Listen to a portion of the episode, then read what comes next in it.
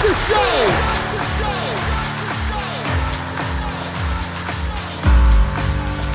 You have all made it to the dance.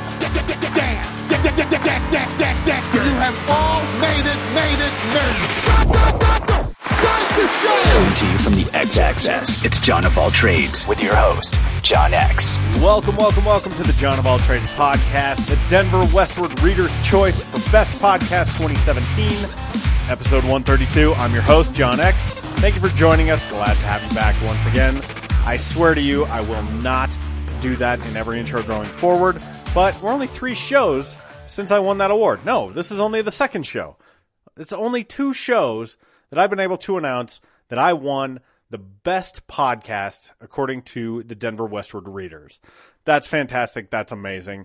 Uh, I feel very grateful for that and immensely humbled. So if you are a longtime listener, thank you. If you took the time to vote, thank you again. If this is your very first time at the show, thank you for joining us on this week's show. And I cannot believe that I haven't done this on the show already.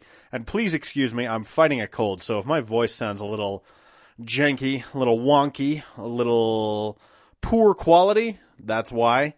So, uh, I don't know, just uh, a blessing for my children, I think. I cannot believe I have not done a show on this yet. But I haven't talked to anyone from the faith community. So on this week's show, I'm happy to welcome Reverend Rusty Butler.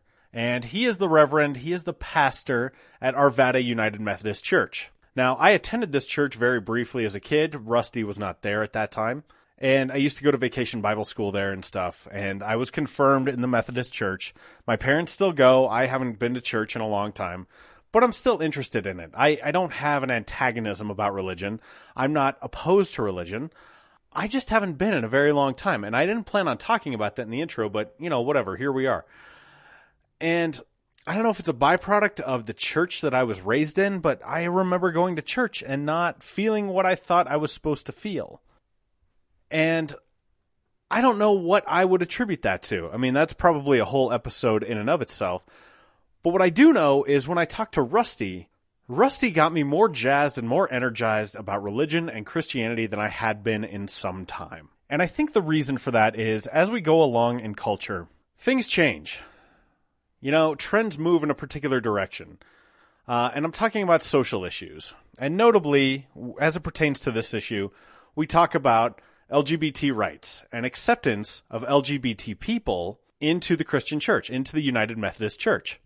And I posit to Rusty that some of the messaging from the people who, you know, speak their faith the loudest and people who I would say are most commonly identified with the evangelical community can be off-putting as acceptance of L G B T rights becomes more and more mainstream. It appears as though the church is behind. And I'm not afraid to get into that with Rusty here, and he's not afraid to talk about it with me.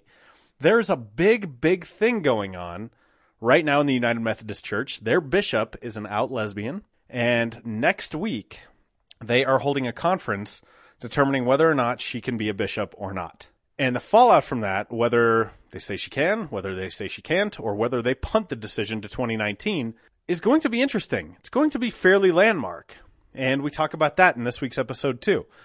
And I didn't want to be overtly political here, but when you go to Arvada U M C dot org, their site is written in a way that says, we welcome everyone. We have room at the table for everyone.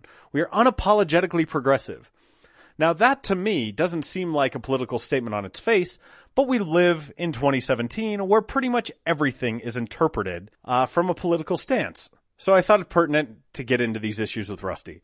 Now, we also talk about how the church used to be the central social institution of everyone's lives in America. And now things are much more diffuse. Uh, additionally, how did Rusty, and I'm using big air quotes here that you cannot see because this is radio, how he got the call, because that's the way he said it to me. How did Rusty get the call? What caused him to go from being a sort of middle manager statistician for Standards and Poor's to becoming uh, a full-time minister, a full-time Reverend, a pastor? One of the things I think is most interesting about this episode is talking about sort of the interior life of a pastor. how he's at his heart a, a regular dude. He's just another dude existing in society. But it's almost like society expects him to act a certain way all the time. And how much of that is true to his nature, and how much of that is he amplifying certain parts of his persona when he's up in front of people? It's very, very interesting. We expect sort of the same thing of teachers and other folks in our society. So overall, this is an episode I'm immensely proud of. And when I interviewed Kyle Clark, when we turned off the mics, he said, "You need to respect your guests enough to ask them tough and pointed questions." And I respect Rusty immensely. And so I wasn't afraid to ask him sort of anything that I thought might be pertinent here. The, the questions about religion in modern society, I think, are worth asking, and Rusty does a great job of answering them, in my estimation. You're really going to enjoy this episode. So, no plugs right up front. We're just going to get right into it. So, this is episode one thirty-two of the John of All Trades podcast. Rusty Butler is the Reverend at Arvada United Methodist Church. His episode starts right now.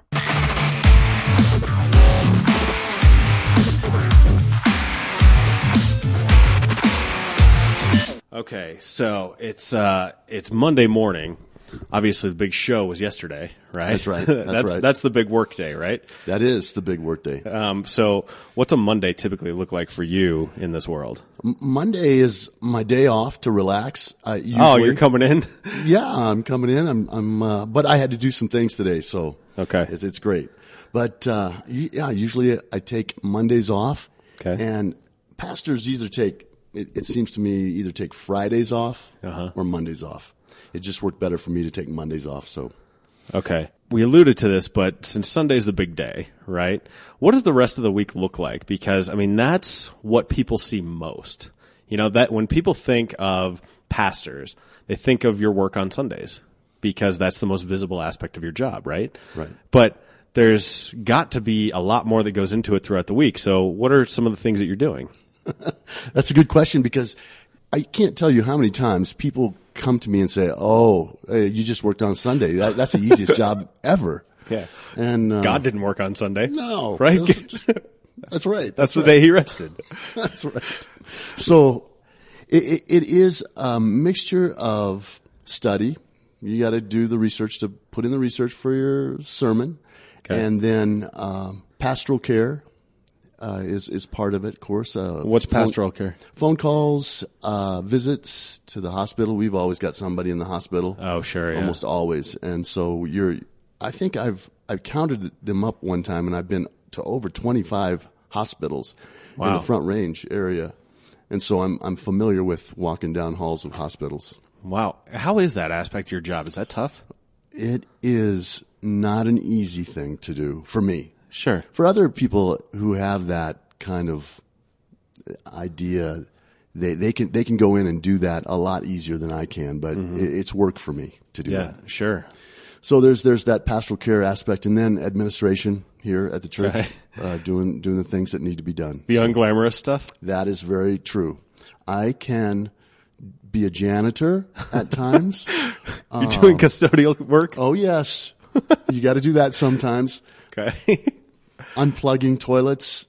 That's in my job description. Wow. Uh, I'll bet that's not something you expected no. when you started studying for this, right? No, no. You, you don't expect that kind of stuff, but that's part of it. I mean, just like we have a leak in the heating system now, or air conditioning system, mm-hmm. where water was running out of the building down in front of the, the parking lot over there, and it was warm water in the middle of winter, mm-hmm. and we thought, oh, this can't good. be right. This can't be right. No.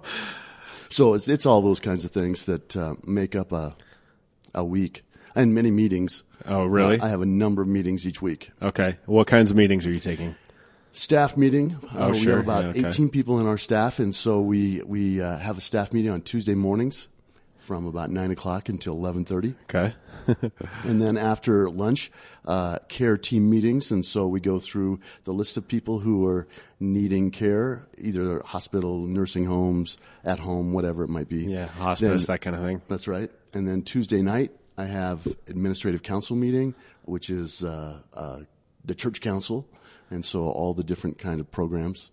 Um, wow. So that's a Tuesday. Tuesdays are pretty full. I don't know if people would find that surprising or not, but uh, it's it's funny. You have to wear many, many hats. You know, it's it's not just leading the congregation and, you know, if, if you're doing your job correctly or well, you know, inspiring hope in people and, you know, giving them a charge to face their weeks and their personal challenges. But, I mean, basically keeping the plates spinning around here, right? That's a good image, keeping the plates spinning. Yeah, like the old Ed Sullivan show. Yeah, like, it's one of my that. favorites. Oh, like, yeah. Because, I mean, that's a perfect metaphor for life. This guy's got all these plates on these sticks, and he's keeping them spinning, and you don't want any of them to fall.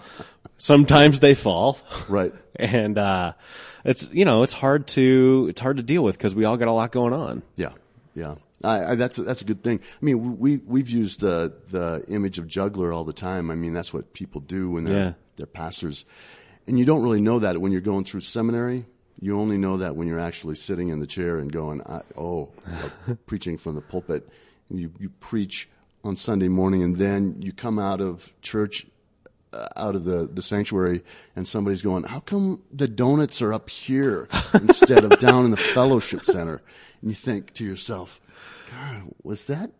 What should I do about that? And you're thinking, is that really That's, the, the main issue? Is yeah. that really a problem? Yeah.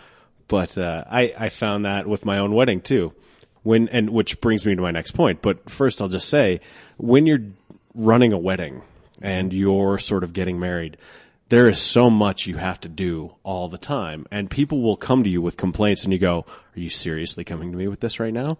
You have no idea how, in my view, inconsequential this is, but to you, it's a big deal. So you have to sort of rise to meet their energy.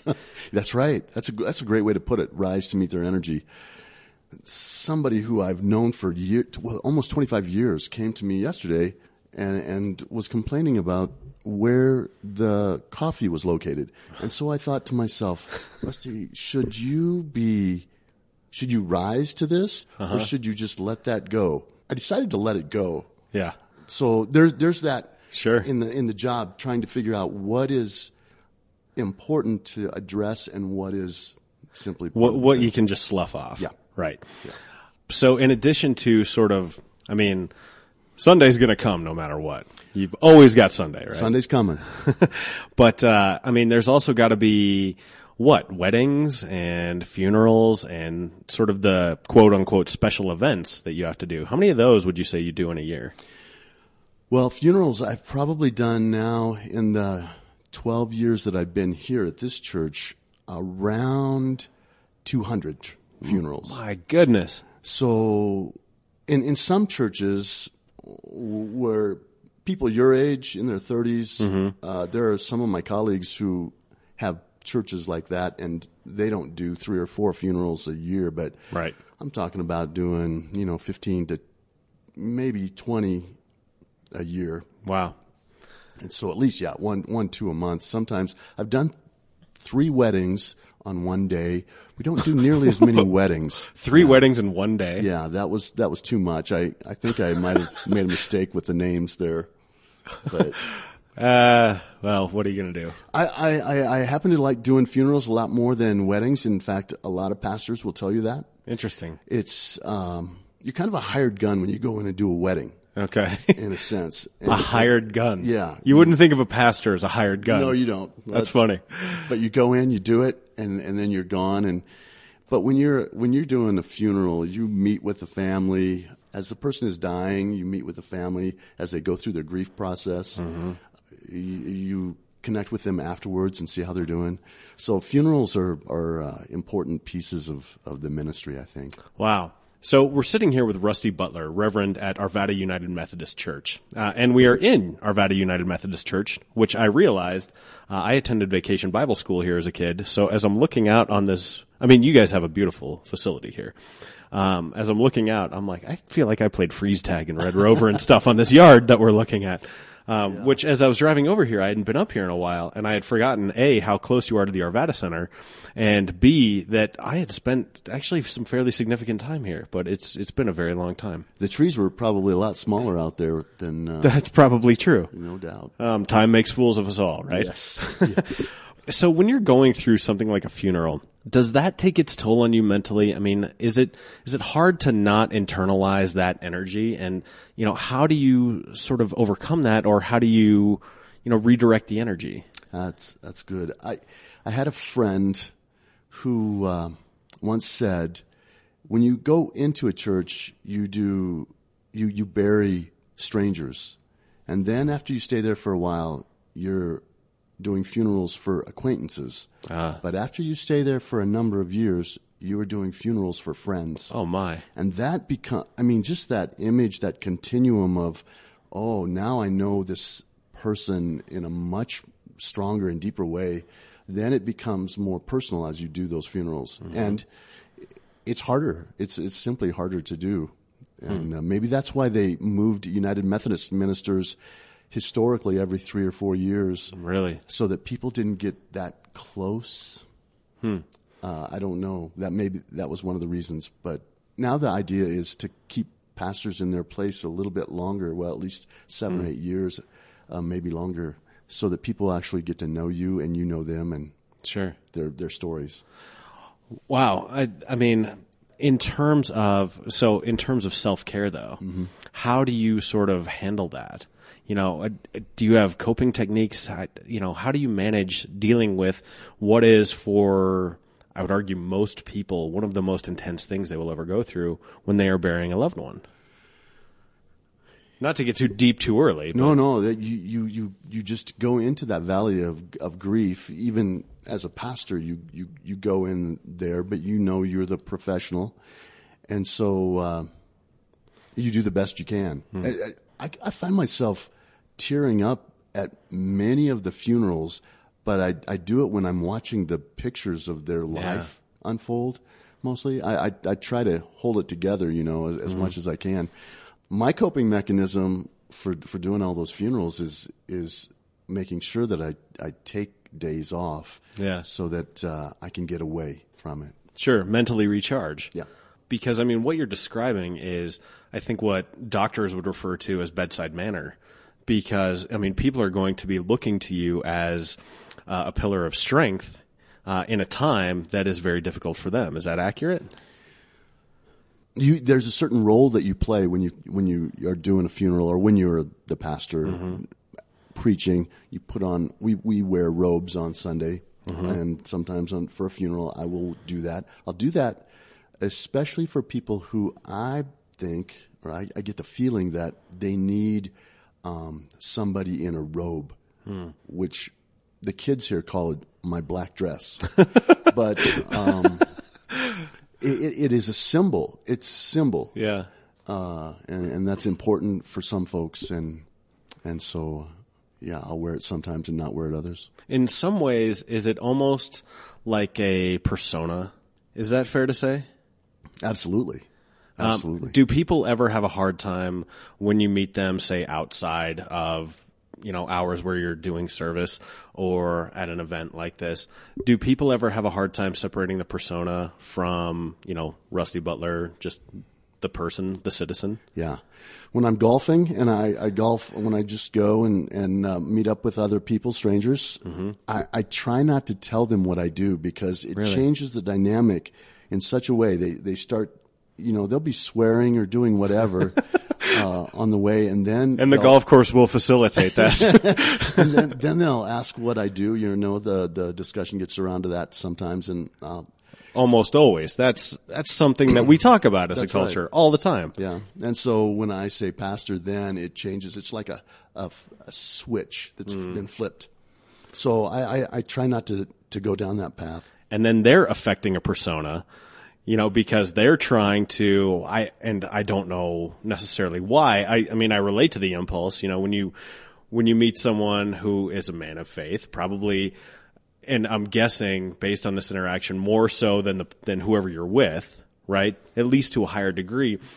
Is it like they don't want to disappoint you or they don't want to offend you or something? I think it's more the second. They don't, they don't want to offend me. Mm. But one of the things that, uh, got me into ministry in the first place was I, I was helping with the youth group down in Castle Rock, and the pastor, the associate pastor, asked me if I wanted to play softball. Hmm. And I, I thought, I played softball for years and years, and I thought, okay, I can do that. So we went out, played. Afterwards, we were done with the practice and, and done playing, and, and he said, would you like to go get a beer? And I thought to myself, these are my people. and and I, it was the first time that I thought somebody was real who was a pastor. Sure, yeah. And so my my feeling has been over the years uh, to let people and make people know that that I'm a real person. And so on the golf course, if I let loose uh, uh, some swear an, words. An expletive? Yeah, a, a few times. I, I, that that happens, and so I like to let people see that I'm a real person, and all pastors are real people. Sure. I, I think I think culturally we're almost trained to, it, it, and I would say the same thing with teachers too. We're almost trained to see them in that role, and we have expectations about that. And you'll you'll hear people say, "I saw my teacher in the grocery store, and my my brain melted." You know, it's like, well, they they have groceries that they need to buy too. They have sort of an an exterior life yep. that they have beyond what this this narrow role that you see them in. And I don't know why we do that, but that's a weird cultural thing. That is true, John. I you know when I go to the grocery store now, I sometimes I'm looking in my my cart to see if somebody from the church came along, would they would they get mad because I'm eating a steak, or uh, would they? It, it's it's a strange. Are, are you being enough thing. of a pastor, right? Yeah. And I have to be careful about going to the liquor store, you know, and getting a twelve pack of beer or whatever, because I think, what will people think of me? And yet, you know, it, it's just it's just part of the part of the gig. Yeah, I, that's got to be a strange balance to walk, though, especially for a church like this, where on your website you you note that this is unapologetically progressive, right, in terms of the way that you approach uh, faith and mm-hmm. Christianity. Does that ever? I, I'm assuming you meet with other pastors, and there's is there some sort of governing body over United Methodist? I have a boss, the district okay. superintendent, and the district superintendent has a boss who is the bishop. Okay. And and so it, it's a strange thing, because I have this whole congregation is my boss. Essentially, they can get rid of me, right. or my district superintendent or bishop can get rid of me. So I'm kind of stuck between. you're, you're you're almost like a middle manager. That's in exactly that way. Right. Yeah, that's, that's exactly right. Middle manager. Huh. So in terms of the direction of the church, in terms of being progressive, and notably with things like um, the L G B T community. Mm-hmm. Does that ever, is there ever friction there between this congregation and, and Arvada United Methodist Church and others? Or because I'm assuming there are others that are more conservative and they may not jibe necessarily with that philosophy. Right. In the United Methodist Church right now, you may know this, John, at the end of this month, our bishop, Bishop Karen Oliveto, is a, an out lesbian. Mm-hmm. And so there's a judicial council, which is our Supreme Court. The wow. United Methodist Supreme Court, who's looking at that and deciding whether she can be bishop or not. If they decide that she can be bishop for the Western, uh, for the Rocky Mountain Conference, which is our conference, then there will be a number of churches around the country, and you will see it in newspapers, that will recede or secede from the United wow. Methodist Church. If she goes, if if they vote essentially to that she cannot be a bishop. That's right. Then there will be an uprising from liberal churches or progressive churches mm. like Arvada United Methodist Churches, Arvada United Methodist Church, which may um, see those liberal churches moving away from the United Methodist Church. It, it's going to be an interesting month. Wow. And that's happening this month? April twenty-fifth through April twenty-eighth is when the Judicial Council meets. Wow. The decision will come down at the end of April, and then it will be in the papers. I would think so. Yeah. I, no matter how that decision falls, I mean, that's going to be sort of a landmark thing, isn't it? Absolutely. There is uh, one possibility they might kick the can down the road, so to speak, and wait until the General Conference of two thousand nineteen. Mm. Uh, to make a decision. It, it will be very interesting this month. Yeah. Uh, I, I did not know that that was, that this episode was going to be that timely, but, yeah. um, wow. Um, were you attracted to this church because of its more sort of progressive stance in that regard? When I was in seminary, I, I went to Iliff School of Theology, which is the seminary at D U, and I was in the basement of the library. We had a carol there, and, and I was a youth pastor at that point in time. I thought I'd never have to preach. I didn't want to preach. And uh, I, I was getting close to the end of my time there, and I... I was digging through this big box of books, and one of them said The Endless Search, and it was fifty cents. And mm-hmm. so I picked it up because it was a, a book of sermons. It happened to be a book of sermons by the pastor of this church. His name was Doctor Earl Hanna. And I read through that book of sermons, and I thought maybe I could steal some of these sermons. and and uh, the sermons, they, t- they spoke to me. Uh-huh. And I thought, well, this is interesting. Well, a few years down the line, I was at Longmont, and uh, the pastor here was a, a, a professor at Iliff, and he spoke to me one day and said, "Rusty, what are you going to do uh, this next appointment season?" And I said, I'll, I'll probably just stay at Longmont, and then I left it at that. And a friend said, "Rusty, he's asking you if you want to go to Arvada." And hmm. so I called back and, and said, yeah, I'd, I'd like to come to Arvada, because I knew the theology of the professor and the pastor here before, and I thought I, I find myself in that line of thinking, hmm. and so that's why that's why I, I wanted to come. I, I came from Rocky Ford. Uh, I was I was a pastor down there, hmm. and way down south. Mm-hmm. Yeah, and so uh, came came here, and it's been a good match. Since we're on the subject, let's uh, let's go back a little bit. Mm-hmm. And so, how long have you been a pastor then? I have been a pastor for twenty-two years. Okay. And, I mean, you, you said you thought that you didn't want to be a pastor, right? Right. And what were you doing before then? I was initially a statistician. I have a business degree, came out of the University of South Dakota with a business degree. Okay. Is that where you're from? Mm-hmm. Okay. Came out here, and, and I started working for Standard and Poor's. Okay, wow. Know that. As a statistician, worked myself up into middle management, and was the manager of business, business systems development. Wow! When uh, I got the call, so to speak. Now, and th- and those were big air quotes. Yeah, the, the, a call, you know, it, it has this kind of drama to it, but my yeah, drama, almost like a mysticism, right? Yeah, like pe- right. yeah, people. It's it's usually a big dramatic thing when you hear people describe it. It's a very lightning, theatrical. Yeah. It wasn't for me.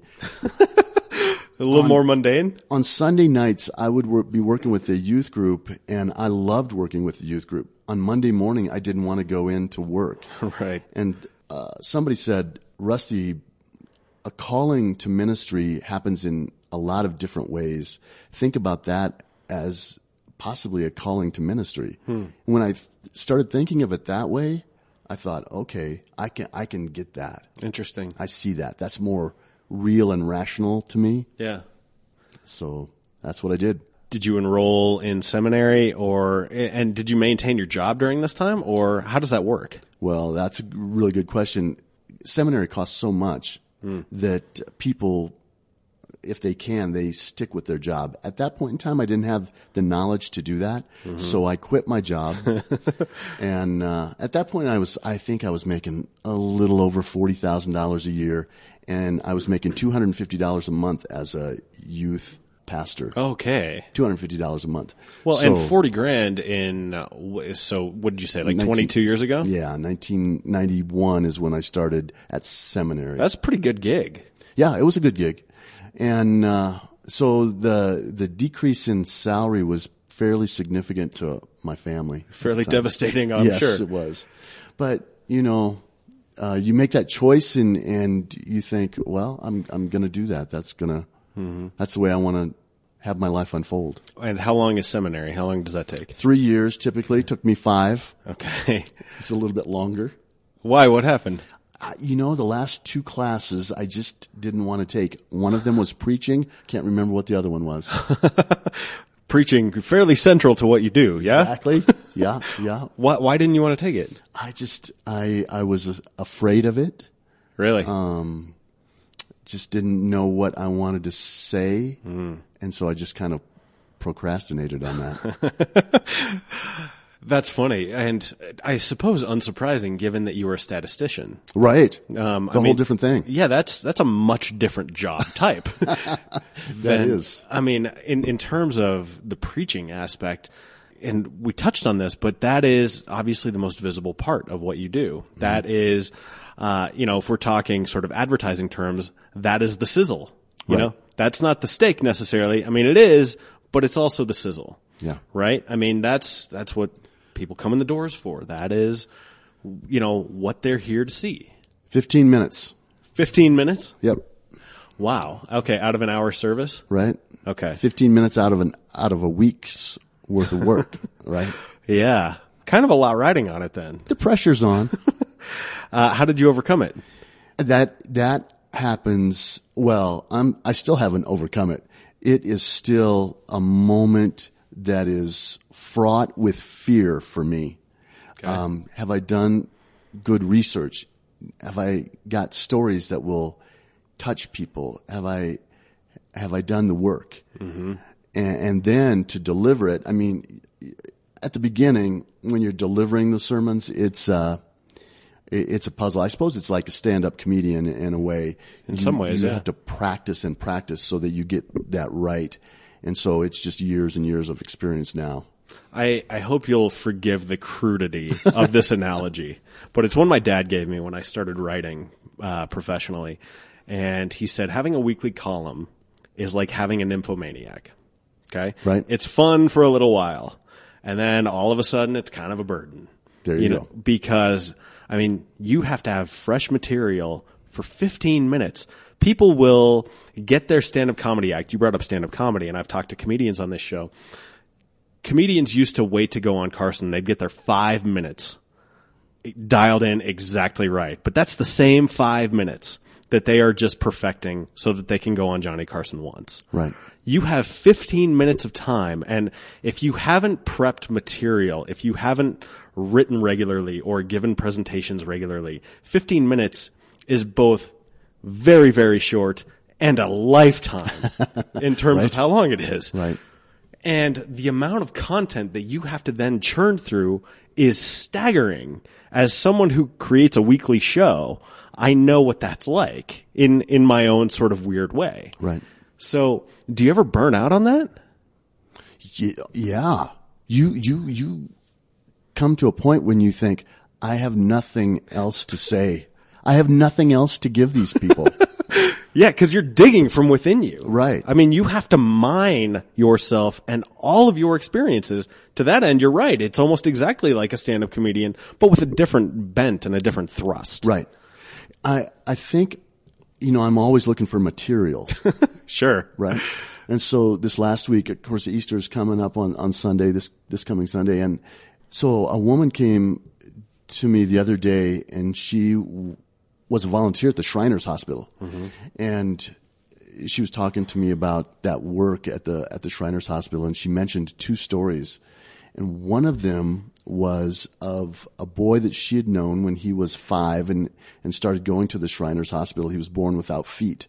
And so the doctors there made feet for him when wow. he was six years old, and they have to continually make adjust those feet yeah, because he's he gets growing. Bigger. Sure. Right? Yeah, you can't and, have tiny little six-year-old feet when he's sixteen years old. That's exactly right. And so it was this this image of, oh, my God, he he has to keep doing that and getting new feet. Yeah. We don't have to think about that.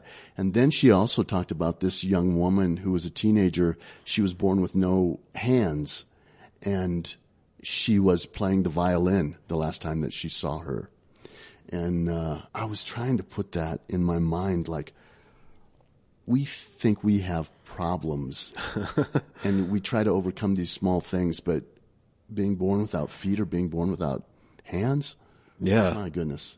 The- so I'm I'm looking for stories like that. They come yeah. at me every day, uh, and I just have to try to figure out which ones will reach people. Uh, do, does it have anything to do with the biblical text mm-hmm. that I'm I'm using.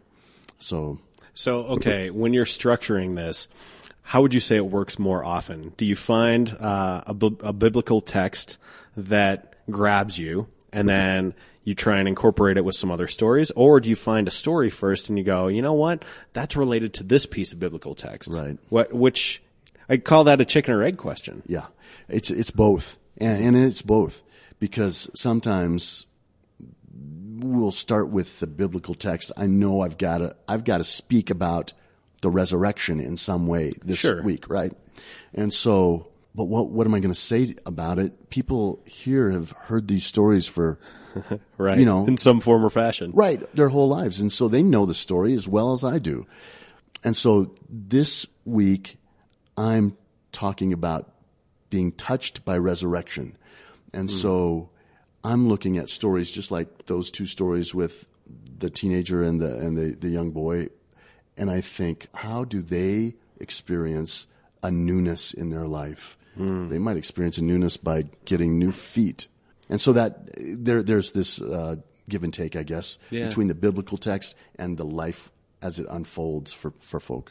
Sure. And I mean, as, as someone who is trained as a statistician, are you staggered by the amount of writing that you have to do? Yes.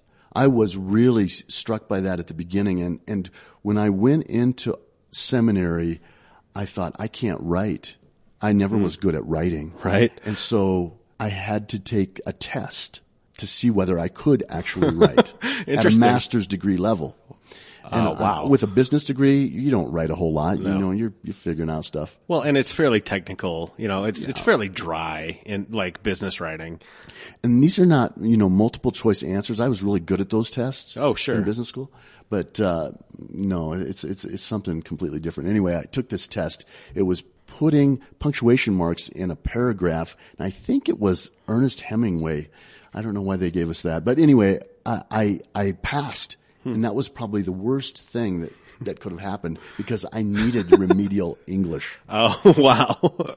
So it, that has been uh, learning on the job.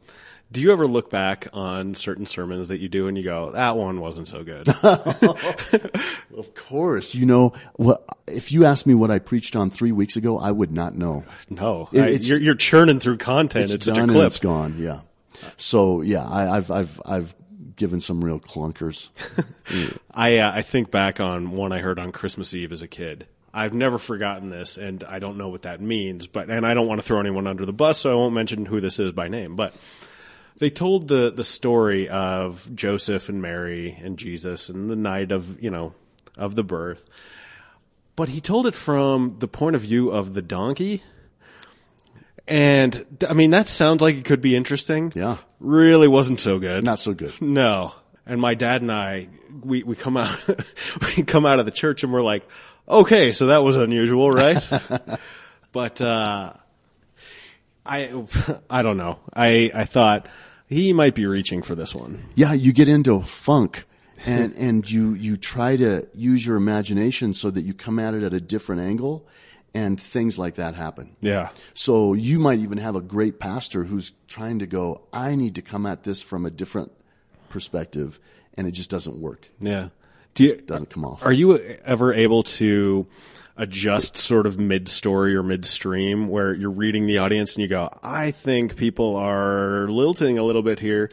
Um, how, how do I adjust the energy, or, you know, can you change course almost midstream? That is good. First Easter sermon that I gave at Rocky Ford, mm-hmm. place is packed. There's two hundred people in a place that holds one hundred fifty. Yeah, filled with Easter Christians, right? Easter Christians, uh, C and E Christians, Christmas and Easter Christians. I'm giving my sermon, and all of a sudden I hear somebody snoring, and they're snoring really loud. And I see the person behind this person jumping up and down, juggling up and down. And I think they, they can't hold their laughter in. Yeah. And I thought, I've lost it now. And they were kicking the underneath of the pew to wake the person up. She was gone. She was done. completely, completely asleep. So yeah, there are times when you think I'm, I'm on the wrong track here. I can see the eyes glazing over, and what can I do to, to change that up? Mm. If you can move, if you can make a move in the middle of a, a sermon like that, and, and then catch, get yeah, bring them back, back, you you've done some some work there yeah. that day. Yeah, you are. Uh, that, I mean, that's masterclass. Right? You've earned your salary. Yeah, clearly. So we mentioned Easter is coming up, and uh, we C and E Christians. I, I do remember one sermon from my youth about uh, why the church should embrace C and E Christians, mm-hmm. right? Um, what's your take on C and E Christians? You know, I th- I think there's uh, there's a reason that you get up on Easter morning and you think, ooh, I'm going to go to church. I haven't gone, you know, for a few months. Yeah. Or for a year. Yeah, who knows? Uh, and I'm, I'm gonna, I'm gonna go. And so on Easter morning, this place will be packed and many of the people will be strangers to me, and that's okay. Sure. And so, but I, I, I have to try to figure out what, what is there that I could say that might bring people back the next week? Mm. What is it? What are they looking for? I, I, I, sometimes that is a question that I don't know the answer yeah. to. That's true. Everyone's looking for something different. Yeah, but it is in my head as I go through this week trying to figure out what to say, how to speak. Whether they come back or, or not next week is is a whole nother question. And usually people don't get moved by one sermon. They just don't make it. That just doesn't change their whole life. It can, it, but it, yeah, I, I would argue the odds of that are, are fairly small. Yeah. Um, I mean, any one speech in a vacuum, generally, uh, you know, unless it's something like Martin Luther King Junior Right. Um, doing I Have a Dream. But that, I mean, that's one of what? Less than a dozen speeches that anyone can recall off the top of their head? Absolutely. And there are thousands and thousands of sermons given each week. Yeah. Do you hear about them? Uh, no. Generally, no. No.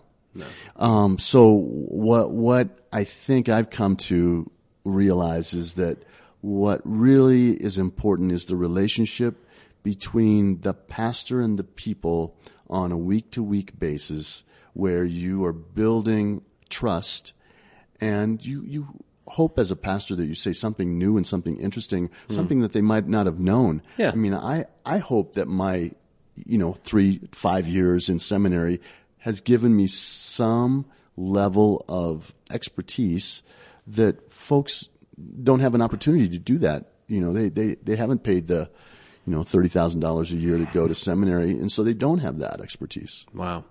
Is your congregation here? Is it pretty strong? Do you guys have good attendance?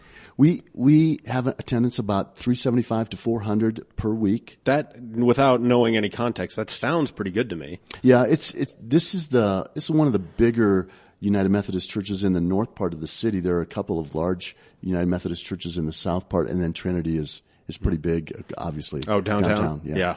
yeah. Uh, I, I think I've attended a couple of weddings down there. Yeah, it's that, a beautiful that's place. That's right at uh, the corner of like Broadway and eighteenth, right? That's right. Yeah. Right across the street from Brown Palace. Yeah. No, I know that one well. I've been there a couple of times. Beautiful church, you're right. Yeah. They, they're a rich church. They sold their airspace mm-hmm. above them back in the uh, the boom, the oil gas boom. Yeah. And so they were going to build a, a skyscraper up above Trinity, hmm. and they sold the airspace, which I thought was brilliant. Wow. We don't, we can't do that out here. Uh, no, that, that would be oddly fitting uh, out here. Um, but the reason I ask is because every so often you'll read an op-ed or a trend piece or something in, I don't know, the Wall Street Journal or the New Yorker or whatever, talking about declining church attendance. Mm-hmm. And it's my understanding that it's been on the decline for some time, right? Right. What would you say you attribute that to? I, I suppose there are a number of different factors. Sure. The secularization of culture is, is part of it. Your father and my father grew up at a time when church was central. Right. And that was just one of the central institutions: school, church, I don't know, football, work. work. Right. Those three things. Now things seem to be more, I don't know.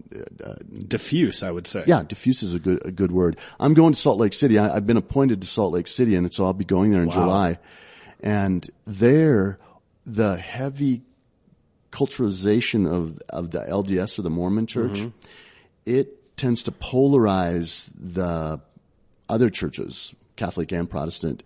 And so those communities, those churches become stronger because mm. people see their religious life and their social life as that group. They're, they're more, they're more intertwined. Yes. And I, I think it's funny because my uncle asked me about this. He said, why don't young people go to church? And I said, I don't know that you can necessarily attribute it to like loss of faith or anything like that, but there are a number of social factors, and it's what you just spoke to, which is that the church used to be everything. It used to be where you met people, where you got together with friends, where you uh, played softball, where you had potlucks, where you, you know, had uh, garage sales. That kind of thing. It all happened at the church. That was the primary social institution of a community. Right. That was its role. And now you're right. That's been filled by so many other different things. It reminds me almost of the newspaper industry, where the where the backbone was classified advertising. Well, now classified advertising is everywhere and free. You know, there's Craigslist, there's Facebook, there's Google, there's there's any number of places where you can buy things. Where whereas before, everyone had to go to the newspaper if they wanted to buy or sell something. Uh, That's right. Privately. Yeah. In the past, everyone had to go to the church if you wanted to have any social life at all. Mm-hmm. Whereas now, there are a lot of options out there. Yeah. Is that tough to deal with? Well, it's definitely tough to deal with. And I just read this article about Sears and, and them going bankrupt and, and getting out of business. I mean, it, it's it's like that. I th- I think about the mainline denominations, and they're on a precipitous decline. Mm. Our church here has been on a plateau for probably, I don't know, twelve, fifteen years, as long as I've been here.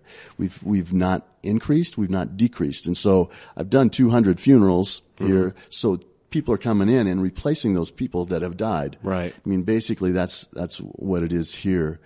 But there are other churches, obviously, that, that uh, are declining, and they feel the struggle. And so churches can't afford to to have a full-time pastor.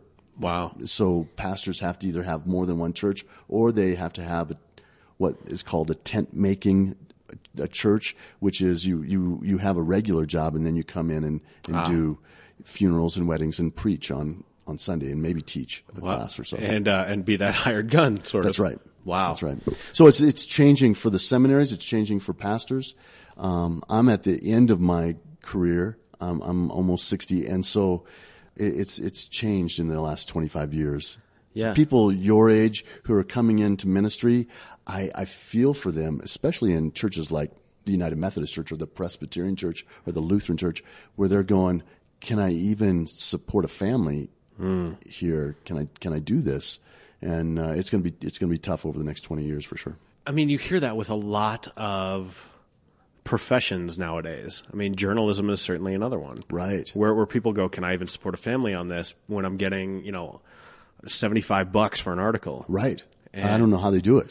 Exactly. And what you're describing to me, I, I it seems like it would be much more difficult to uh, to support a family in that regard, given that we are in one of the more progressive churches. Mm-hmm.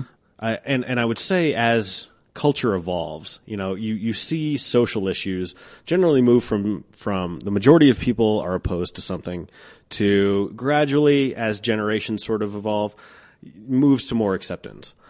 Would you say some of the church's more progressive, or I'm sorry, more conservative stances on some of these issues, like, say, L G B T rights, mm-hmm. uh, is that inhibiting new membership, given that if you see opinion polling, generally more young people are supportive of, of offering full rights to L G B T communities, whereas the church is sort of behind in terms of its acceptance of that? I th- I, I think that's right, John. Uh, m- most young people, if they haven't gone to church and they they see the church or who it represents the church on the media, sure, um, and elected elected politicians, right? They go, oh my God, the church is so far behind. Right. The people who actually are going to churches and they want to go to church, even young people go, we're looking for that rainbow symbol. Mm. Um, we're mm. looking for churches that are reconciling or um, that, that accept L G B T folk. And so this church has been that since the nineteen nineties, and even before, it wasn't a night. It wasn't one of the subjects that was coming up. No, of course. But in, in the nineteen nineties, it started to come to the surface, and and so this church at that point in time said, we are we are going to be open, hmm. and uh, we're going to challenge the United Methodist Church on issues like doing same-sex weddings or unions here at church, and they've they've done that for you know, twenty year, years or so. Is that tough um, when you have people who are probably the most active, vocal, you know, and I, I don't want to paint them solely as evangelicals because I don't think that's necessarily fair. But when that is the loudest voice and you have sort of almost everyone else, almost, you know, rank and file folks uh, who are just going about their lives going, you know, what they're saying is not representative of who we are. Is that a challenge for you? For whatever reason, evangelical spokespeople and churches, whether it's been, I don't know, the moral majority, Jerry Falwell and that crew, or Pat Robertson, or right. whoever it might be who's the spokesman, Franklin Graham, for crying out loud. Mm-hmm. When I see people like that being the spokespeople for Christianity, I think that is not who I am, certainly, and it's not who the United Methodist Church is, mm-hmm. or the Presbyterian Church, or the Lutheran Church, or the Roman Catholic Church. And so I, we get a bad rap, in a sense, yeah. with young people going, that's what Christianity is? Then I want nothing to do with it. I want nothing to do with that kind of Christianity either. Yeah. Other than the fact that I have these colleagues who have great hearts. They work on issues of homelessness um, and different kinds of social problems. They are on the different end of this theological spectrum than I am. And, and so there, there's this, I want them to be my colleagues. I want them also to not have these terrible views, what sure. I think are terrible views. So there's, there's that. Yeah. There's that. I, I was very challenging. So I was confirmed in the United Methodist Church when I was like thirteen or fourteen. Okay. And, uh, one of my favorite things that we did was we went to, uh, Temple one mm-hmm. night, and mm-hmm. we, we observed, um, a Jewish service just so we could experience what that was like. So we could see, uh, people who are of slightly different faith, how they worship, how they do that. And I found that incredibly insightful. How much do you cross over with folks from different faiths? Well, one, one of the things that I, I like about this place is that I have a congregation member who is also a member of Temple Micah. Oh. And so I have got to know Rabbi Mo. His name is Adam Morrison uh, from Temple Micah. And he and I see things very similarly when it comes to social issues. Um, obviously, we, we practice religion in, in a different way, but we sing, we pray, we do sermons, and so there's that kind of connection between us. Here at the church, we, we recently had uh, somebody who's a Muslim, and, and they came, and I've been to Sikh services uh, out by Red Rocks, and so for me, uh, one of the one of the, I, I suppose you saw it on the website.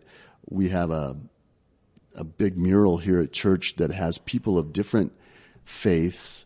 Uh, different religions sitting at the same table. It's like the Last Supper in a sense. In fact, we call it the, the next supper um, or room at the table for all. And there are people of different faiths sitting around a, a table. And so that's important to me. Yeah. Um, to honor different faith traditions, it seems unreasonable to me to think that Christianity is the only way. And that's frustrating to me too, mm-hmm. um, because, and I, I am wary of anyone who says, I have the truth. Oh my gosh, I yes. have the answers. That just immediately puts me on the defensive. I go, Ugh, uh, do you I'm really? I'm not buying that. Like, that's pretty tough. I mean, I, I have two young girls, and I know, I mean, one is two and a half, the other one is nine months. I have learned that I know nothing every day, right? Right. And the idea that you can be so certain and so sure about something that is so grand and so, in my mind, unknowable is makes me go, mm, I don't know. I don't think so. Yeah, anybody with that kind of an idea, it's, it's off-putting to me. Yes. And so there's a, a certain humility that we, we have to, to take when we see the world. When years ago, people didn't see the whole world. How could they? But right. now we can talk with people. My son is living in Singapore, and so I can get on and FaceTime with him. Um, the world is much smaller now. Yeah. And when the world is smaller, then you know of all these different religions, and you know the way that people have lived in them and for generation upon generation. And uh, they found answers to their life's questions. Yeah. And I think we have to, as Christians, for certainly, um, to say there are there are other ways to to think about life's deep questions. Yeah, I I like uh, approaching almost anything of this scope with more questions than answers. Absolutely. So absolutely, you're right on. As we go forward, you mentioned you're going to Salt Lake City, mm-hmm. um, and that's happening uh, July first. July first. Okay. Given that that we are approaching that, what would you say is a message that you have for anyone listening who maybe hasn't been to church in a while, or what would you tell them to expect to get out of coming to, say, your church? They they might come with different expectations, and we have a number of people who are coming. I think it's about, at, at the base level, about relationship. And so we try to put people in the same age range together with people who are the same age or who are in the same life circumstances. Hmm. Um, try to get them together so that they can feel support from each other. I mean, that's that's key. And so if they just come and are expecting to hear something from me, I'm going to try to talk about the political milieu. I think that's important to say what what is happening in the world, for crying out loud. Um, ISIS just took uh, credit for bombing two churches in Egypt. Two Christian churches in Egypt, right, yeah. Two Coptic Christian churches in Egypt. And so I want to speak about that. I want to speak about what's going on in the world, because I think if religion is worth anything, it has to deal with what people are going through day to day. Hmm. That's important. And so I'm going to speak about that. I'm going to speak about if, if there's something in the Bible that might speak to the issues that we see. Mm-hmm. There are things in the Bible that are just, to me, crazy. I mean, when you read them, you go, this is just impossible. How can anybody? So you so it's fair to say you're not a, you're not a literalist. I am not a literalist by any means, okay. Because I, I think people put that book together, and um, other people chose which books should go in the Bible. And it happened over centuries and centuries. Mm-hmm. Everybody w- can affirm that. I mean, would yeah. affirm that. That's the way it happened. So, but I think there are still, there are, there are treasures in the story, and, and you have to pick and choose which, which of those stories are going to mean something. One story might mean something this week or this month, but in ten years, it might not mm, be as important to you. And so, That that's a dynamic and flowing thing, hmm.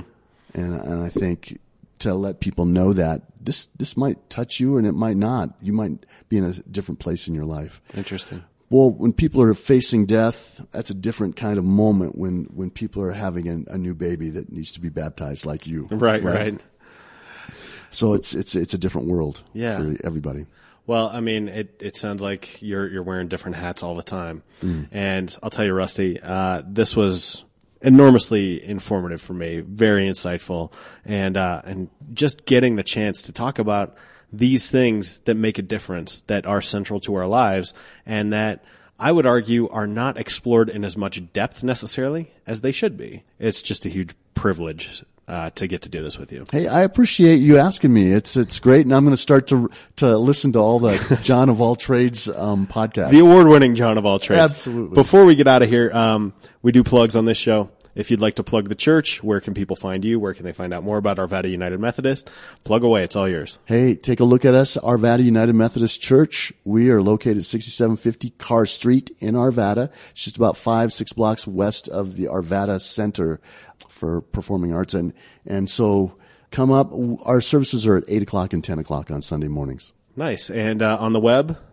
Arvada U M C dot org. Fantastic, Rusty. Well, thank you so much for coming in on your day off. Uh, I know this is the day of rest for, for the pastor, but uh, appreciate it very much. And uh, happy Easter to you. Thank you for asking me. Happy Easter to you. That wraps up episode one thirty-two of the John of All Trades podcast. Big thank you to Rusty Butler, Reverend at Arvada United Methodist Church, for taking some time and talking religion with me right before Easter, I might add, which has got to be one of the busiest times of the year for him. Also like to wish him luck on his new endeavor in Salt Lake City. We will miss you around these parts, but uh, you're doing great work. I hope go forth and you prosper and you do good. The John of All Trades podcast is a production of Deft Communications. Check out Deft on the web, D E F T C O M dot U S. Our sponsor is Four Degrees. Number four, D E G R E dot E S.